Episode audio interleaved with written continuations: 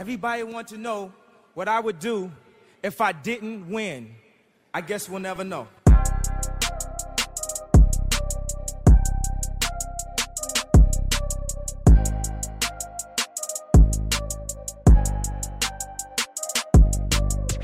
Imagine making a difference. No, imagine being the difference. The difference between I can't and I can, or I won't and I will. The reason someone chooses to wake up and strive for greatness. In life, it can feel like everything is working against you. Let's defy all odds and break generational curses. This is Overstepping Poverty with Daquan and Zacchaeus. Welcome back to Overstepping Poverty, the podcast that provides you with tips, tricks, and hacks in overstepping poverty.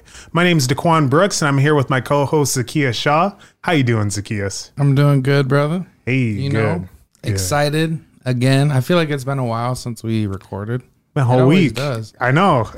Since we haven't week. been doing multiple recordings in a week, it feels kind of weird Mm-hmm. not having them back to back like that. But excited because we got a special guest today that I've been wanting to meet with for a while, actually. Mm-hmm. So I'm glad we got him here. I know he has a good story to tell, but I think there's going to be a lot of good information that people will be able to take away from this. How I have you completely been? agree. I've been great, man. Today, uh, I know this podcast won't air for you know a few few weeks from now. So when people do hear this, today I'm like very appreciative of life. You know, there's there's times where social media things that just kind of influence you to really look back on like where you're at and just how you can breathe. I mean, you're waking up, and that's that's the glory of everything. That's the blessings that you have, you know, because um, as you know, on the social media platforms, we've been seeing uh, the vessel that went missing with five lives inside there, and I've seen a lot of jokes about it. And obviously, the your time on Earth is not a joke, and so it really it kind of hits. And like I was I was just scrolling through, watching and watching and reading, and it kind of consumed me a little bit. And I'm just like, man, you got to count your blessings. You know, you got to be because I guarantee you they left someone at home that was not ready for them to leave. You know, so but other than that, uh, very exciting. Like you said, we have a special guest today. Yeah. and uh, let's go. Yeah, Let's go. I'd love to introduce him today. We have the special DJ Bobby Peacock. Yes. What's welcome to the podcast. welcome, man. welcome. Thank y'all so much for having me. Really appreciate it. Honored to be here. So Yeah, Absolutely. Thank you, thank you for coming on, man. I like we were talking before this. I feel like I've known you from afar for years, really, for sure. which is crazy. But when you grow up in a town like Sioux Falls, especially when you're from here, Mm-hmm. you tend to just know a ton of people, right? Oh, yeah. and you may. Like you said, you're you're one person away from Yeah, knowing one degree, man. the next person. So thank you for coming on the podcast today. You know, I, I really want to jump into things, right? So there's a few things that we're going to be talking about today. Typically, we start out kind of hearing where people are from, kind of how they grew up, and what led them to where we are today. So, Yeah. can you take us through that a little bit? yeah, yeah. So I was born in Columbus, Ohio, to a single mom. Um, she already had four kids before me, and so she gave uh, one up for adoption or placed one for adoption, and then she found out that she had me, and so she told my dad like last thing she told my dad was that she was gonna have an abortion, and so um, then she chose life, and then placed me up for adoption, and then was adopted by a single mom here in South Dakota, um, was very abusive, um, neglect, and house was always a mess, and just just a whole bunch of you know negative things that were going on. So state came into play. Make a long story short, ten different foster homes, three different children's facilities, and then two failed adoptions. And so that was kind of like my upbringing, and then yeah, I went to college for one year. I tell people I'm a I'm a three time college dropout champion. Okay, let's go. I dropped out of college three times. You know, I got my dream job when I was uh, 21, nope, 20, um, at a local church here in Sioux Falls, Celebrate Church, amazing church. Um, and then, um, yeah, I got married um, through some things that happened and got married. Three years later, divorced. Um, and then uh, have a beautiful son who's five now. Uh, Yeah. he's my pride, my joy, my everything. And so at age 27, it's like I kind of started over. So I've been Yeah. three years into that starting over process. So yeah, so that's kind of like long story short. That's like my story up until now. Right. So yeah, yeah. Well, thank you for sharing that. Stuff. Absolutely. I kind of want to know more, you know, because I went through the the adoption um, Yeah. system. I went through multiple different homes as well. Uh, where has that really kind of shaped and formed you as a person today? Yeah, yeah, absolutely. I mean, there's always like for me there's positives and negatives. Like so like the negatives is just like, you know, you're always searching for love, you know, you're always searching for you know the family like i didn't know my biological mom until i didn't meet her till i was 23 mm-hmm. didn't meet my biological father until i was 27 and so it's always like you're always searching for something. You're always searching for more. So that's kind of negative. But as far as the positive it's like i'm like I've been told this numerous times. Like I'm, I'm super extroverted, and so like I'm, people say like Bobby, you're like a, chamele- a chameleon. Like Yeah. that's the Yeah. animal. Yep, yep. Or you can fit into like any space. Like man, I can go go out to the bars and hang out with bar people, or like I can hang out with like racist people and be okay. You know. Yeah, right. Yep. Um, and so any circle, but that's kind of like for me, like that's um like the positives of it, but like going through that turmoil and that strife has made me a stronger person. And honestly, like my relationship with the Lord, um, even from a young age, had a huge part in that of like laying that foundation um for me. And I always tell people I wouldn't be here if it wasn't for God. So if it wasn't for him hand it, having his hand on my life, I, I just wouldn't be here. So Absolutely. Can you think back to a moment where you knew and you're like, yeah, God's real? Oh yeah, absolutely. I mean, I th- there's been multiple moments, like especially like when I was younger. Like my sister from India was the first to be adopted, then my half sister, and then and then me, and we would always like we grew up Catholic, so we'd like play church and stuff like that. And at night we would get locked in our bedroom, you know, and um, it was one of those things where we would be kind of like crying out to God and like, why, why? Because it seemed like we knew God from a young age. And I remember when I was in fifth grade, um, I had my second chance to get to get adopted, and I remember going outside and I was like, God, like, what do you want me to do? with with the rest of my life. It was like as clear as day as like me talking to you. He's like, "Hey, I want you to be in ministry." And I'm like, so I ran back inside. I'm like, "Hey, I just got word from God. He told me to be a priest, but that's not what he said though, you know?"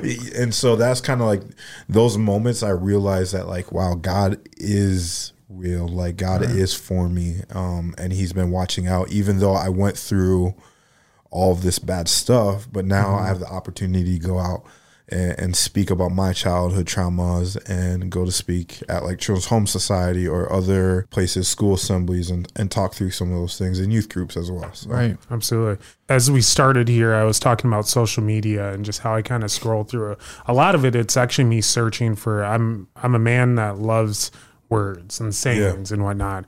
And I had come across one the other day, and they it had said, you know, when God is putting you through your test, Yep. you know, He seems to you, he's he seems he's quiet at that time. You know, where people are continuously calling out and they're like, "Why has this happened to me?" Or you know, "Where are you? Show me, show me a sign." And then on the other end of it, it said, "During a test, a teacher is always quiet." Mm. You know, when you look back into mm. school, the teacher's always quiet during a test. You know, it's good. and that really, really resonated with me. And like hearing you, you know, say that where you finally had that. This is what you should do, and it kind of and it sounds like I mean it kind of led you to the path where you're at today. That was at in fifth grade. yeah. Yeah, in fifth grade, yeah. yeah, Yeah. which is huge. Like, That's crazy. yeah. I think that when people are going through it the worst and they don't have maybe a support system or a foundation to fall back on, they have to fall back on something, right? Yeah. And oftentimes it turns out to be God or whatever you believe in. But do you feel like at some point like you fought it or you didn't really believe that there was a God at one point? I would say I've like had like um like you guys know the story of like the prodigal son. Have you guys ever heard of that? I don't actually. So where it's like um uh it's a parable in the Bible where it talks about how father had an amazing home. Now this is a BLP version, the Bobby Lloyd Peacock version. Hey, okay. So um but it talks about how father had this amazing home, you know, he had two sons and he was rich and one of the sons came and said, "Hey, you know what? Like I want my inheritance."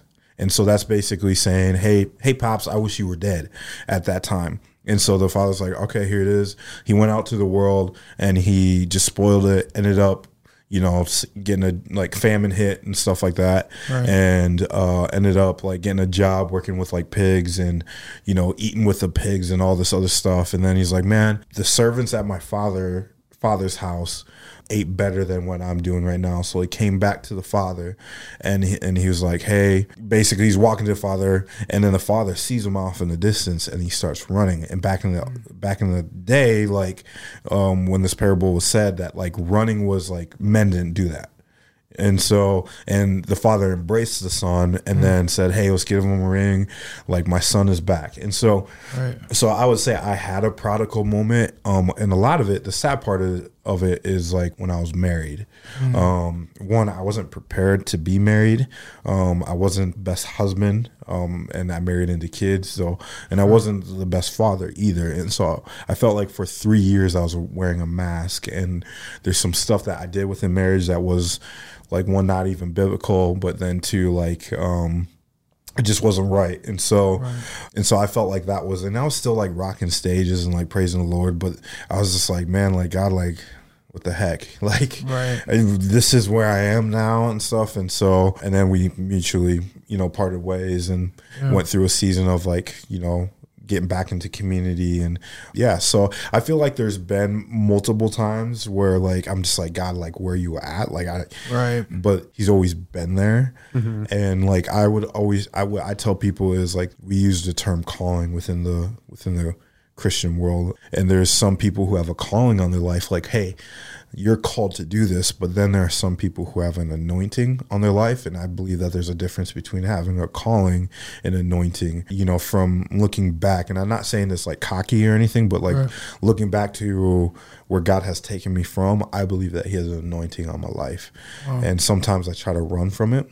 Um like i've i've had seasons of like trying to run from it and god's just like or like being in a car like you know that song carrie underwood or whatever her name is like jesus take the wheel Yeah. Hmm. it's like sometimes I'm in the driver's lane and and I'm taking the wheel Jesus is just sitting there. It's like, bro, you're gonna crash, man. There's an ambulance right behind you.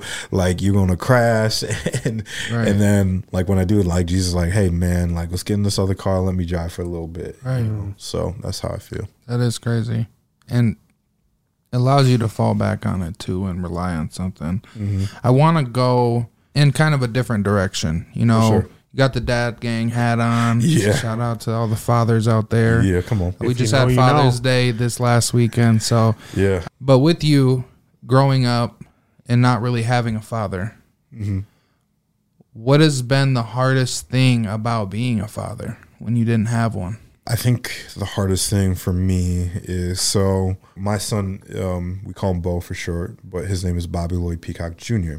And so I named him that because um, it stands for generational change. So, like, my real name, my legal name is Robert, and I hate when people call me that because it's kind of like a trigger for me. Because, like, anytime I got in trouble, like, or abused and stuff, it'd be like, Robert Lloyd Peacock, you know, get your butt in here and then you don't Right. get abused, kind of thing. So, always told myself if I ever, if my firstborn or if I ever ever had a son, like he would be Bobby Lloyd Jr., standing for generational change and stuff Yeah. like that. And so I think like for me, the hardest thing is the reality is like when you have kids, they're meant to be in a home that has a mother and father, mm. a two parent household. Right. The reality for my son is it's not that way Right. you know, I fought for 50 50, so joint custody. And so I only get him 50% of the time. So I'm only allowed to parent him 50% of the time. And I think that's the hardest thing for, for me is that I can't be there for him 100% of the time. I can be there in prayer for him 100% of the time, but like only 50% of the time. So that's the hardest thing. Yeah. How have you been able to like when you do have the time together there's a lot of people that can relate to that Yeah, for you know sure. and i know there's been people even on this podcast that i've had conversations in private and that's been something that really bothered them as well Yeah, for sure. so for you in, in knowing the situation that it is how do you maximize that time with with your son to make sure Yeah. that you are spending the best amount of time Yeah, absolutely. I think like for me, like is when I have them, like I try to stay off my phone. yeah Like our phones are our biggest distractions, and so like for example, yesterday I had them, and I'm like, like this week's a busy week, so I don't have them as much this week, and so I'm like, you know what, we're gonna have a fun day. Like I'm gonna pick them up from daycare, and we're gonna go to this favorite spot, which is Pizza Ranch, which I can't. can't stand pizza Man, especially when you're trying to eat healthy, bro. right and so I usually don't eat. I just like I know it's his favorite spot, and Yeah. so and then our thing is like we we love arcades. And so we Oh, yeah. we play we play at arcades, um, and so we hit up the Pizza Ranch arcade, and but for me it's just that like that time with him, like no one competes with that time. Like when I have him, that's me and him. Like it's like turning off my phone or putting my phone on do not disturb. Like basically tuning out the world so that my son knows that like, hey, this is me and you time. Am I the best at it? Not all the time, but I know like from you know from the time that I pick him up, which is between like five thirty and six till he goes to bed, which is eight thirty. So that's what like two two and a half hours. Yeah. Like that that needs to be his time Right. and so that like and because i want him to grow up thinking like man my dad like for two and a half hours a day he invested the most time in me Right. and so yeah like i said there's some days like i'm not like work happens and stuff like that mm-hmm. and and i'm like hey son like i'm gonna give you 20 minutes of just me and you time where we're just focused and then move to to work stuff because like sometimes for kids it's not about like the quantity but it's about the quality of the time For mm-hmm. sure. so Yeah, especially with him getting a little older too. I'm sure it's a little Yeah. different now that he's he about to talking be in school. Yeah, about to be. Yeah, That's crazy. Kindergarten, man. It's like, and I hear that like this is a time where like things really start to speed up in life once your kid hits kindergarten.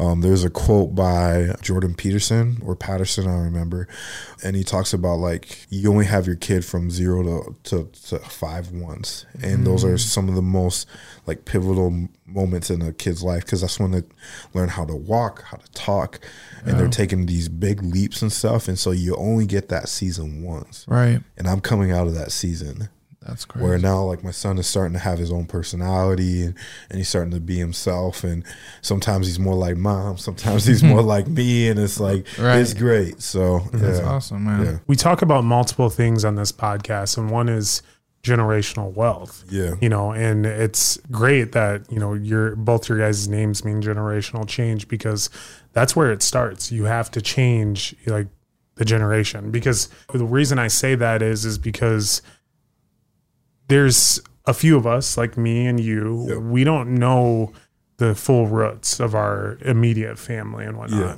And so it's us to lay that it's on us to lay that foundation to really teach our kids how to grow and whatnot. Now I don't have a kid yet, um, but I've seen uh, many of my friends' father and, and mother and whatnot. So I, I'm super excited for that day to come for me Yeah. um, as well. But what I'm going in with this here is the on the generational wealth aspect of it.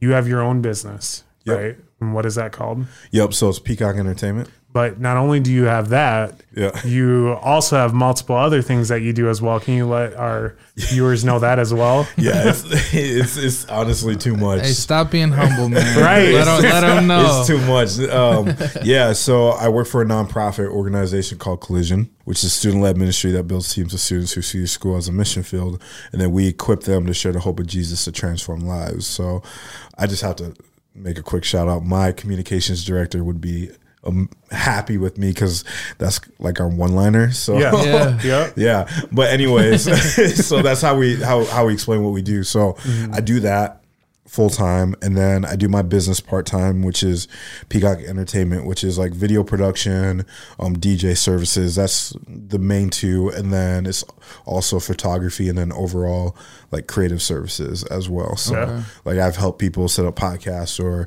come in and like fix lighting and stuff like that, and so.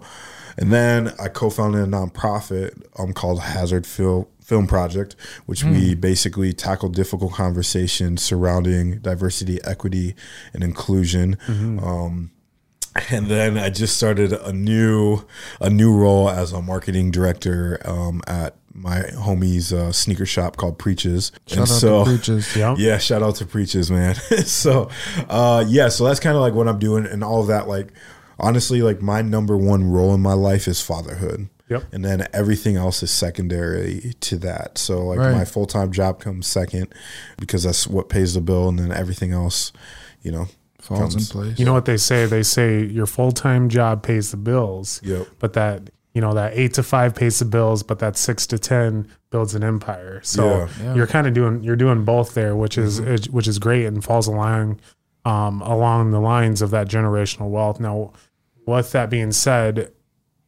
what made you really get into these uh, and everything that you're doing? Like Yeah. you're wearing many hats. Yeah, You know? yeah. I think uh, for me, I've always been a creative.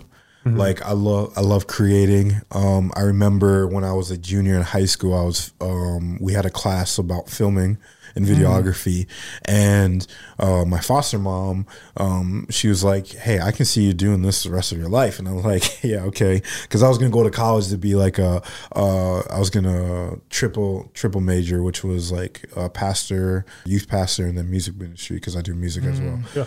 and like basically God had a hand on that. I walked into church one day and um pastor was like, What would it take for you to stay here? And I just found out like that the week before that I couldn't financially afford college, like Wow. full time.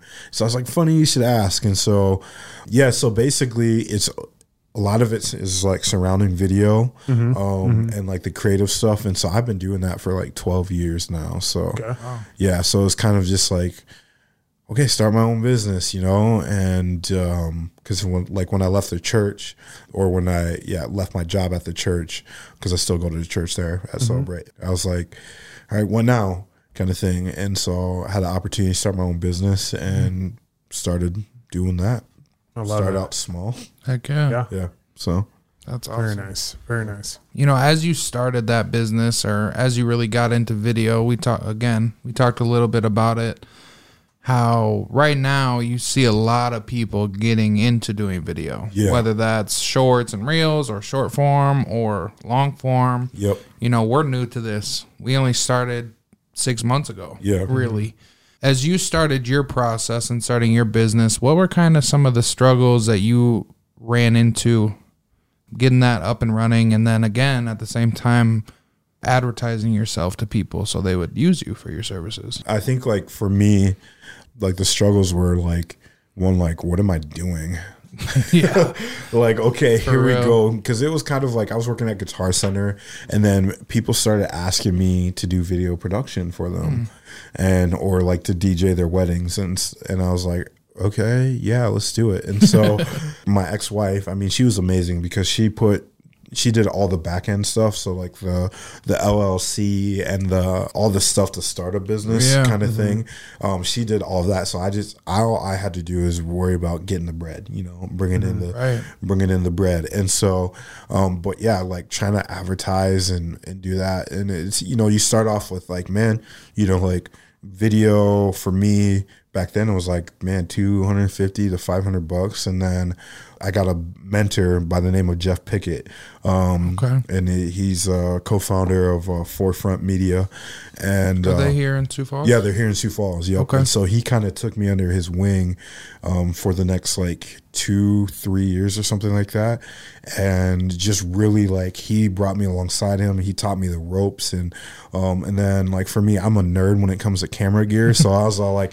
hey, hey, look at this, look at that, look at that, and like he was all about like like that that wealth of like, hey, you know what? Like instead of you getting this, why don't you put that money aside, start paying off some of your bills? Um, and so I'd always go to him, and like he really mentored me when it came to the business world. So now I'm at the point like I don't go out the door for less than like three to five grand per video. Oh, that's awesome. And so and so and part of that is like because like I want to like my time is valuable Absolutely. and so like I want to work on the projects that like hey like work less pay get paid more but part of that comes with the experience that I brought like 10 years plus of or 12 years plus of experience Right. you know so you're not just hiring some some random dude off the off the street that off just the started. street yeah Right, yeah Right. yeah That makes sense. Do you have people that kind of uh, scoff at the price? okay. Yeah. So I'm gonna make this public, man, because I have this conver- I have this conversation a lot of time, like in private with people. Um, so as I said, I'm a believer. I'm a Christian, right? Majority of the the video content that I create is working with like nonprofits and um and churches. Sure. One thing that Christians are the worst at is paying people, oh man. Oh it's gosh. horrible. It's like and like it's one of those things where like for me, like I tell my friends, like for example, like at preaches, like I love when they started that business, I was like, I've been there for day one, man. I've dropped you know, money that I didn't budget on pairs of shoes, Right. you know, Yep, yep. because I want to support my homies. But there's a lot of believers or a lot of Christians out there that are like, yo, like, hey, why don't you do this for Jesus? Like, give us a discount, Mm. you know? And for me, I got taken advantage of early on, Right. Where I would be taking these gigs. And I remember there was one dude um, who ran a nonprofit dealing with like uh, preschool education. He's like, "Hey, I want to pay you what you're worth. I don't want a discount. I want to pay you what you're worth." And then I had um, people um, pouring into me and saying, "Hey, you need to stop giving out these like like thirty to fifty percent off discounts." And so now I'm at the point where it's like people scoff, and I'm like, all right, whatever. Like I, there was a nonprofit that called me. I'm not going to name it, and they're they're like, hey, we want this video, and I told them the price, and they're like, yeah, we were thinking like maybe if that was multiple videos, and and I was just like, that's that's where I'm at, Right. Like Yep. because I know if I go down. Then that means I'm going to go down the next time and the next time, and then it's going to start that cycle all over again. So it's it's knowing my worth because it's not just about the financial thing; it's about knowing the worth. And what- Right. what I tell people is that at the end of the day, like even Jesus had a money man. Like his name was Judas. He betrayed him, but Jesus did have a money man. Jesus' ministry wasn't financially free, you know, to be traveling and feeding the twelve, um, and sending other people out as well. Yeah. Um, and so for me, it's just like by someone financially paying me, what they're doing is um, investing in the generational wealth for like my son, for his grandkids, for me paying off bills. You know what I mean? That's kind of like my th- thought process on it. Yeah. Sorry, I went off That's for a, a- minute. no, no, that's a good perspective. I mean, really on because you do have to know your your worth in anything that you're doing. Um, I mean, we see it in sales all the time. There's a lot of people who sell themselves short. Yep. You know, they they forget that like one, ti like you said, time is valuable. Yep. That's one thing in life that you can't get back. so right. when and I tell my customers in sales, I'm like, listen, when I'm with you, I'm fully with you. This is me and you right now. I'm listening and I'm trying to figure out your the answers to your needs or anything like that. But you also have to understand that my time is just as valuable. I'm not just another guy in this business. I'm here for you. So I need you to be here and present for me as well to help you. So Right. that's great. that's something that I struggled with, and not in the sense of like giving things half off or anything like that, but not always knowing your worth, especially when you're getting new into uh, starting a business or whatever it is. Um, it's hard to have that confidence all the time that you know you're that guy, right? So, for you having mentors and having people that really had your back at the end of the day, and were looking out for you, kind of pushing you and pointing you in the right direction, and they knew your worth, Yeah. right? Well, not only did they know my worth, but they knew my potential as well. Like they knew that, like, okay, hey, like, like he's worth this, but one day he can get here, or one day he can surpass me. Um, like investing in the next generation, like you want them to surpass you. Like I want my son to be set up set up for success. I want him to surpass anything that I've done in my life. Right. Each one teach one. You know, Yeah. just because you do multiple different things, if someone came to you and they said, "Hey, listen, you got to choose one of these things that you're doing, and this is going to set not only you up financially for the rest of your life, but also your son and and his kids and whatnot," uh, what would you choose? Stay at home dad. Stay at home dad. I like that. Stay at home dad. like that's That's the best thing. that's a job. Yeah, dude. Yeah, That's a hard job. I like that. That's a hard okay, job, I like that. but that's a good answer. but mm-hmm. like that would be realistically that would be like that would be the goal like for me like i'm looking at the next five years and i'm gonna grind the next five years mm-hmm. um before my son is in middle school like mm-hmm. that's my goal so that when i'm 35 or when i'm 40 like the goal is like the 10 year kind of five to 10 year plan is Yeah. to work even less so that I can be at every game, that I can be at, you know, every event that he's doing. Um, so when I have him, like it's just, hey, what do you want to do? Cool. You want to travel? Let's let's do that. Let's you know create these experiences that I never had as kid as a kid growing Right. up. But yeah, that would be that would be the goal. But like anything with video, like for me, um, I love being like um uh, director of photography, and so that's the people who are in charge of like what uh, a film looks like, um, like color and everything um, regarding the camera, and so that's my goal is like you know one day to shoot a feature film and stuff like that and be more Right. creative in that way. So, um, so if I can't be a stay at home dad, like doing like owning my business, shooting films, um, Yeah. would be the dream. Or I don't know. There's so much. I can't pick one, man. Yeah, you know, something It's creative. creative, Something yeah. creative. You know, Yep. stay at home dad, and then something creative. you know? Right. It's So- gotta be a pair. Yep. Yeah, yeah. I do have to ask as well, you know, starting a nonprofit, that, that was something that we actually looked into as well. And actually, I came to you Yep. for advice on that. It's not for the faint of heart. You know, from what I hear, it's it's very tough. I Yeah. I had spoken with one of my friends' friends, acquaintances out in North Dakota, and he does a nonprofit as well. And it just sounds very tough. What made you really choose that direction? Yeah, absolutely. So my friend Daniel Bergeson, which he is like my best friend, uh, he came to me in 2019 and had this idea for a short film um, surrounding uh, a black family traveling and what that may look like.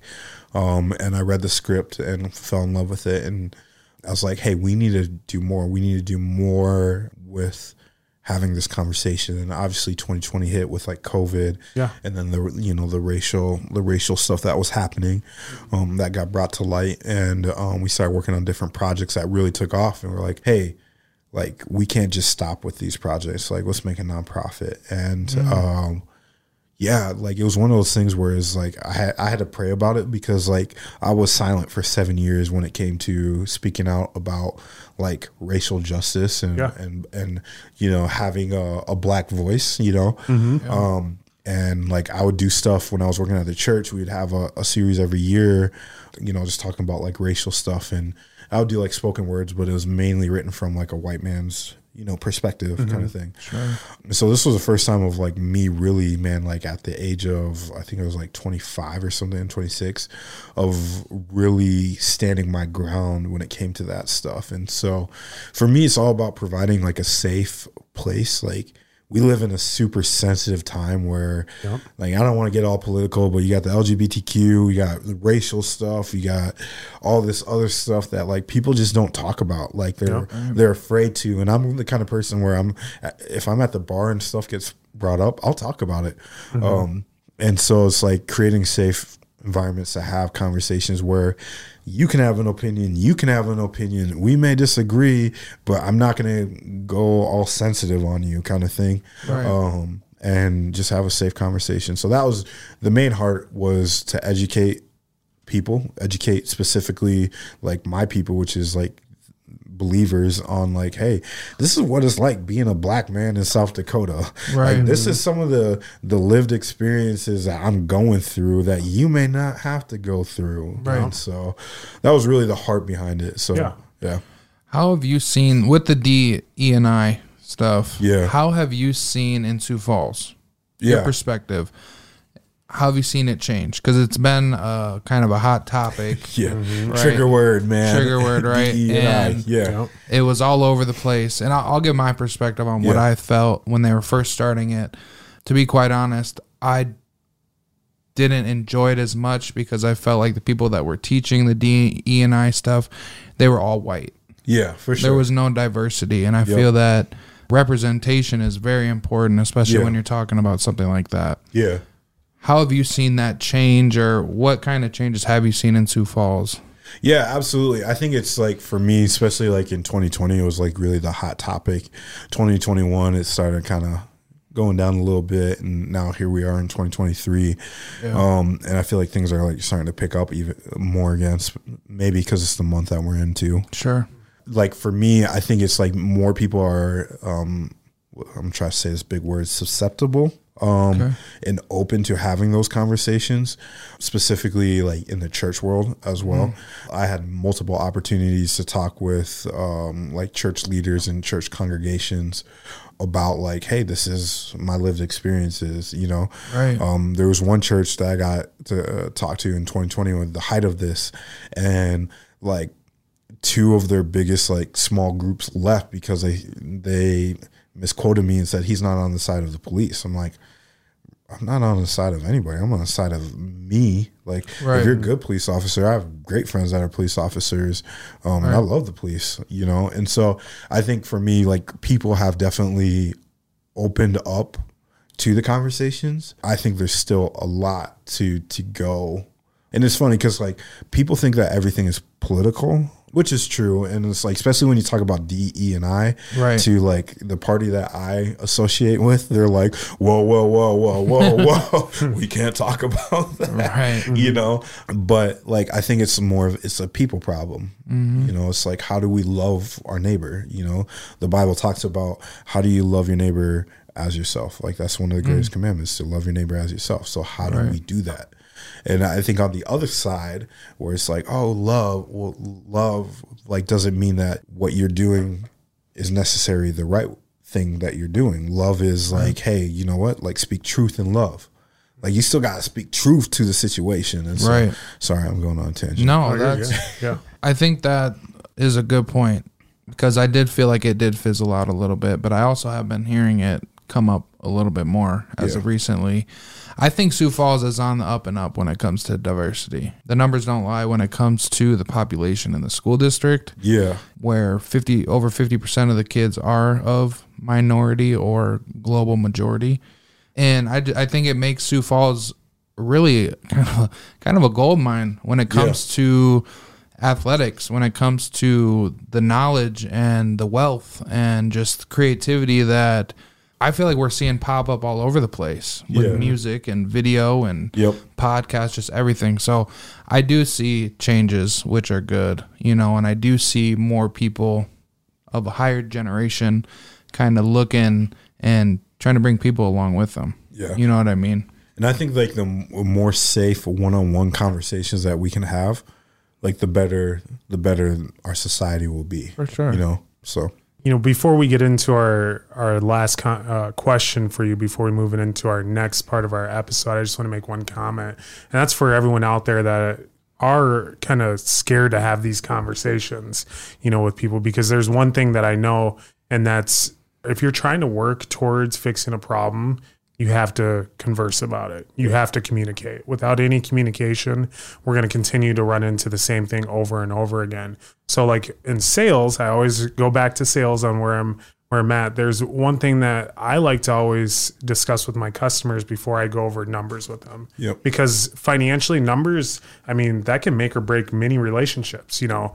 And so the what I always ask them, I just say, "Hey, you know, before we move into this, can we agree to disagree and still be friends? Like if Yep. there if any anything comes up, like that's that's one main thing that I mean, if you're talking about politics or anything like that, can we agree to disagree and still be friends? Like, let's have a conversation together, a genuine one. Right. And let's just both be clear that at the end of this, we still have an established relationship. Just because you don't have the same opinion as I do, or I don't have the same opinion as you do, does not mean that we're enemies. You know, right. that's for everyone out there. But moving into the next uh, question that I have for you, uh, it's one that we ask every single person that comes onto this podcast, and it's in glowing uh, letters behind you, but it's with overstepping poverty. When you hear that, what does that mean to you? Yeah, absolutely. So, um, y'all sent me this question, and the only question that you sent me, Uh-huh. only question. He's prepared. um, and I thought about it, thought about it this way. There's seven things that areas in my life that that I focus on, and they're in a very specific order. Um, so one is my spiritual health. Next is my mental, physical, financial, father, and then relational, and then business. Mm. Every year, like in November, I start working on like, okay, what's what's in going on for next year, and those seven areas I focus in. Mm. Um, and so for me, when it comes to overstepping poverty, it's one of those things where I got to make sure that I'm good in those areas. We think of overstepping poverty as just like fi- financial, mm-hmm. but it's it's more than that. Like we think of wealth as like financial wealth and stuff like that. But no, that's there's spiritual wealth, there's mental wealth, there's physical wealth, there's fatherly wealth, um, right. relational wealth, and business wealth. Yep. And so all these areas have to do with overstepping po- poverty in my life. And so if I focus on those areas every year, you know, like getting to gym, like for me, like I read the read this quote um, that has really stuck with me. There's two quotes. Um, one is that um, great fathers, great leaders, great people do consistently what others do occasionally. Um, and the other has to do with fatherhood, which is um, a lot of fathers, a lot of people say that they'll die for their kids or die for someone. Um, but what does it mean to live for someone? And so those are two things that like I'm really holding on to of like, man, like anytime I go out to eat, like what does it mean to live for my son? Well, it means like going to Pizza Ranch and eating the nasty salad buffet. Yeah. it's super boring Sacrifice. Yep. you know it's the sacrifices and so i think when it comes to overstepping po- uh, poverty those are the seven areas that i'm really trying to work on so I love like that. that. You should make Yeah. that into a book. Seriously. You're creative. yeah. You know? someday someday yeah, No, I like that. Yes. So let's move on to the next part of our episode here, what we call as roundtable. This is where you can ask Zacchaeus and I any questions that you thought of previously to this. Obviously, we're not prepared for them either, so we're up, we're both on the same level here. So Yeah. fire away. all right so i had to think about this one too because you guys so i'm 30 I'm, i know i'm a little bit older than y'all and i'm entering this world of dating Yeah. y'all both married Yep. What what would your advice be like when you're looking at overstepping poverty? I mean, having a spouse is the right spouse is beneficial, you know, to mm-hmm. to your support system. So like what what is some advice that you that y'all would give to to that or to people who are like me that are out on the dating, you know, cuz I have pretty high standards like Right. Like I have 22 I have a list. I have 22 things that I want in a future in a future spouse. Right. So my standards are high, but there might be people listening to this where their standards are like, I'll put my in anything I see, you know, Right. kind of thing. Mm-hmm. Yeah. So I've been with Jenna for basically since high school, like we talked about. yeah, For my relationship, what's been the most important thing is, and it's kind of cliche, but I'm really have been able to be myself, like yeah, authentically, and that's the good, bad, and the ugly. yeah, right? Sure. And uh, especially when you've been with somebody since you were a teenager, and now I'll be going into my 30s next year. yeah, You go through a lot of stuff, Yeah, obviously, sure. right? So, anybody out there, be yourself. Mm-hmm. Be yourself. Be authentically you, because that, and that's not even just like romantic relationship, but you're gonna attract the right people that you want around you because they're accepting you for who you are yeah, for sure. you know so i guess i don't really have any dating advice just because i don't think i'm really qualified to to do that it's it's it's, it, it's been a while um but yeah, I think that your spouse is easily one of the greatest investments that you can make, not only for yourself but for your son and for your business, just everything. Yep. You know, sure. so definitely finding that right person is. Uh, honestly, it's one of the biggest hacks that you could ever have. Absolutely, it is. And I wish I went before you because it kind of my answer is kind of relating to the same thing that you're saying on it as well. But I'm going to say this twice. I'm going to repeat what I'm going to say. You have to love yourself before you can love anyone else. Come on. Again, you have to love yourself before you can love anyone else. And the reason I say that is is because there was a time in my life where I wasn't very confident in myself, you mm-hmm. know, and I was dating anyone or seeing anyone and everyone, but I didn't really truly love myself. I didn't know myself as much as I should have before seeing anyone else. I wasn't able to give my full self to anyone else. And before Megan, and I was finally able to find myself, my true self. And once I was able to do that, like he said, I mean, you're you're authentic. You're you're you. You don't have to walk on on glass or anything like that. You know, on eggshells. Uh, you can be you at all all times. And and the the nice thing about it is, as well as when you have that right partner, like he had mentioned, they're gonna accept you uh, for for who you are, and that's the it's vice versa as well. And then dating wise, I mean, I hate to say it, but it's a numbers game. It really is. It's a numbers game, and the you reason I that? the reason I say that is it's because I mean some people do. He did it. Most likely, you're not going to run into just the one right person. Yeah, you have sure. to really. I mean, you have to sit down. You have to have that conversation. You have to learn more because you don't know everything about someone, and it takes a while for someone to really open up to you. Yep. So and maybe it's not the right it's not the right right person once you really learn more about them but if you don't sit down and have that conversation and and go through that hurt sometimes you're not going to ever know you know? So sitting back and if you're if you're truly ready to jump into that dating game uh, unfortunately you're going to have to put yourself out there and you're going to have to take the leap of faith Sorry, to sneeze. you know- I'm allergic to what you're saying. No, oh man he said i don't He says, he said, I don't wanna do of it." bullshit. He said, "Hold on, I got 20, I've got 22, and she didn't get the 22nd." She's out of here. Yep. Yeah. No, but, But, you, yeah. Mm-hmm. it is good to have standards, and you're at a point where you've been married and you you've been divorced, and Yep. now you are able to really reflect on what that means, and also reflect on what you do want out of a partner. So And plus, I'm a package deal. So Yeah. I, mean, I, you got I, son, I got a son. Yep. So it's like me and him. So right? okay, so we kind of talked about this earlier in regards to like DE and I and stuff like that. Obviously, y'all Yeah. are, you know, black and stuff. So like, what was the heart behind this podcast? I gotta, I don't know. You guys probably talked about that a little Yeah. bit. So My biggest thing was it's creating a platform for people in Sioux Falls that should be known Yeah. that aren't talked about enough, you know. And there's one thing that him and I both discussed, and that's there's a lot of people, and we said it in a podcast before, but there's a lot of people who are doing things and getting noticed that shouldn't, and there's a lot of people who sh- should be getting noticed who are doing a lot of things, you know. Yeah. Um, and so that's what we want to bring people here on, not just here, but we want to. I mean, I want other people from out of state. We have people coming from out of state as well Yep. in the future that actually will be on this as well.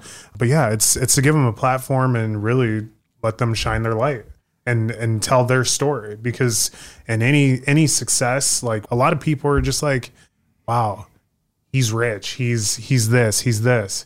Okay, but you don't know how he got there. You don't know the troubles. You don't know the sleepless nights, the the the fighting mentally with yourself, you know, and and that's what I want. That's why I want the authenticity of every single person on here to really share their story because there's a lot of people who are holding back right now because they feel like, wow, I failed way too many times. I don't want to go again. yep. So Yeah. For me, we got a few episodes in, and I'll mm-hmm. and I'll go back to why I feel like we started this. But there were a few people that asked, "Yeah, are you gonna have any white people on the podcast?" Mm. And for me, coming from Las Vegas going into O'Gorman, Yeah. that was literally the biggest culture shock, shock, I yeah. ever got in my life. yeah. And there was a time where I brought one of my friends from O'Gorman to a cookout. and she was literally scared to get out of the car. Yeah. stuff like that. It's just the lack of exposure. It's being, you know, not ever having those conversations. It's not having a place where you can go and feel comfortable asking these questions. When the people ask, Are you going to have any white people on the podcast? For me, I think of, Why is that your question? Yeah. out of everything that we've put out so far, the people that we've had on and the things that they've said and the knowledge that they've shared, your question is, will you have white people on the podcast? So for me, it is about, you know, like Quan said, building a platform um, where we get to choose. Yeah. We get to choose who comes on here. We get to choose who we have the spotlight on because there are great people, uh, like Daquan was saying, here in Sioux Falls and all over the world that not don't necessarily want the shine, don't want the spotlight, and I get that. But at the same time, there's so many people that could learn from you. Yeah, you know, for sure. my sister works at CHS. Yeah. there's plenty of kids there that can look at both of you guys as examples of success.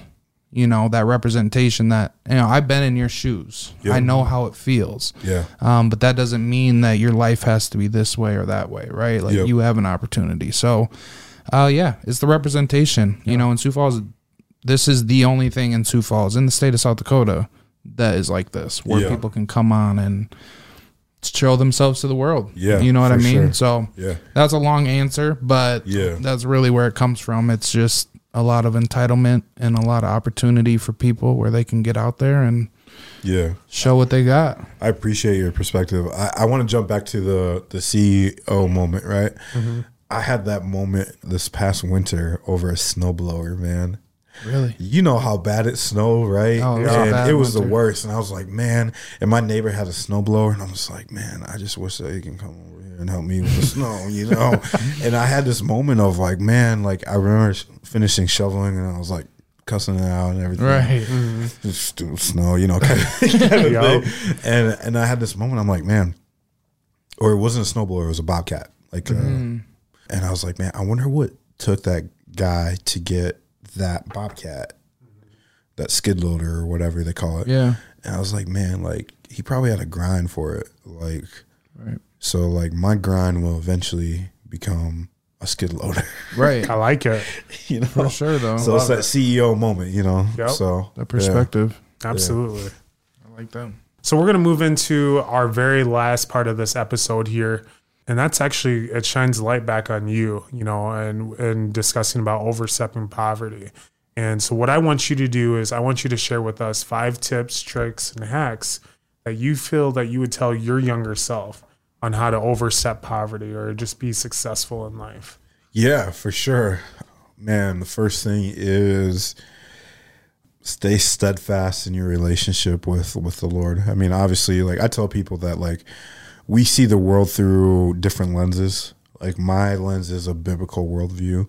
Um, I try not to push it on, you know, people, but the reality is, is this is how I see the world. Yeah. And so, like, if I can go back and tell my younger self of like, hey, like, continue to stay stead, steadfast with the Lord in every moment, even in the simple things, because the Bible talks about if the Lord can trust you with the little things, He will trust you with the big things as well. That's the BLP version again.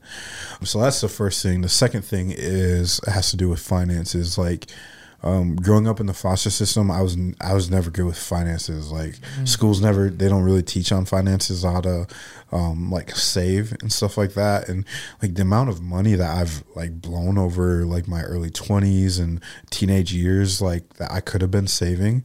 Like I said this earlier, like like when I was twenty seven, it's like I had to start over um, like being freshly divorced, and then and so I'm three years into this starting over process of like, okay, now I'm starting to get in the rhythm of like, okay, hey, this is how you save, this is how build a emergency savings account, and it's like, man, oh, you want those kicks? Did you budget? Oh, you want that? Did you budget? Kind of thing, and so that's the second thing. Um, the third has to do with relation relationships, whether it's dating relationships or whatever.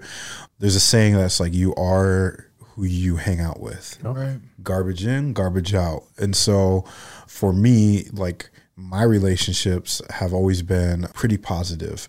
But every once in a while I've let like someone come in and deter me from that. Um, and then that led me to this or that. or the other. And so having those positive relationships and a strong community of like mentors, like accountability, um, and then also like friends. And like something I've learned is like not everybody's your friend, right? Right.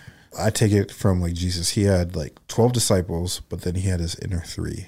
And so, like, my life right now, I have like 12 that close friends, and then I have three that are like my inner friends. Mm-hmm. And then that's it. Because the more that you get built up, the more the more that you are out there, the more that your circle is smaller. And mm-hmm. so I think that we can learn from that as well. So Right. that was the third thing, right? Yes, sir. The fourth thing is, I mean, I'm a father, so, and this may not necessarily be like when I was younger. It's more of like two years ago of Sure. like, like asking the question of like, what is legacy? What kind of legacy do you want to leave?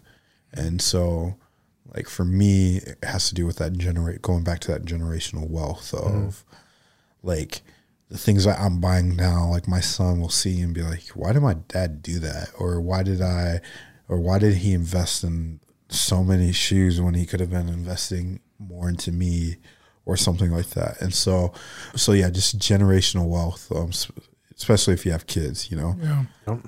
And number five, your past can either bitter you or better you. Hmm. You are not the product of your past.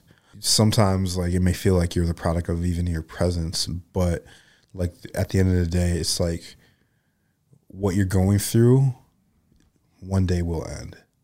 Yeah. And it's there's seasons in life. And so understanding that like, hey, you know what? Because I went through all this garbage as a kid, that's not who I am. Like that's behind me now. I'm not a victim. I can easily go out and play the victim, Right. right? But I've beat way too many statistics to do that, you know? Mm-hmm. And so like for me, I'm not a product of that. Did it build me into something? Yeah, absolutely. Did it have an effect on me? Absolutely. Is there trauma that, you know, I'm going through or that I had to walk through? Absolutely. But the, at the end of the day, like my past is not who I am. Right. I am brand new. Like even like div- like going through a divorce, right? Like that sucked. Like I remember having a moment where I'm like, man, now I'm just another statistic. Like who's gonna want to date like a, a single dad with a kid? And let let me tell you this, like women love that, but I ain't into that. you know what I mean? I'm very particular when it comes to that. But yeah, so like those things can either bitter me or make me better, and I'm not a product of it. You I know, love that, bro. this too shall pass. Yeah, Honestly, for sure, man.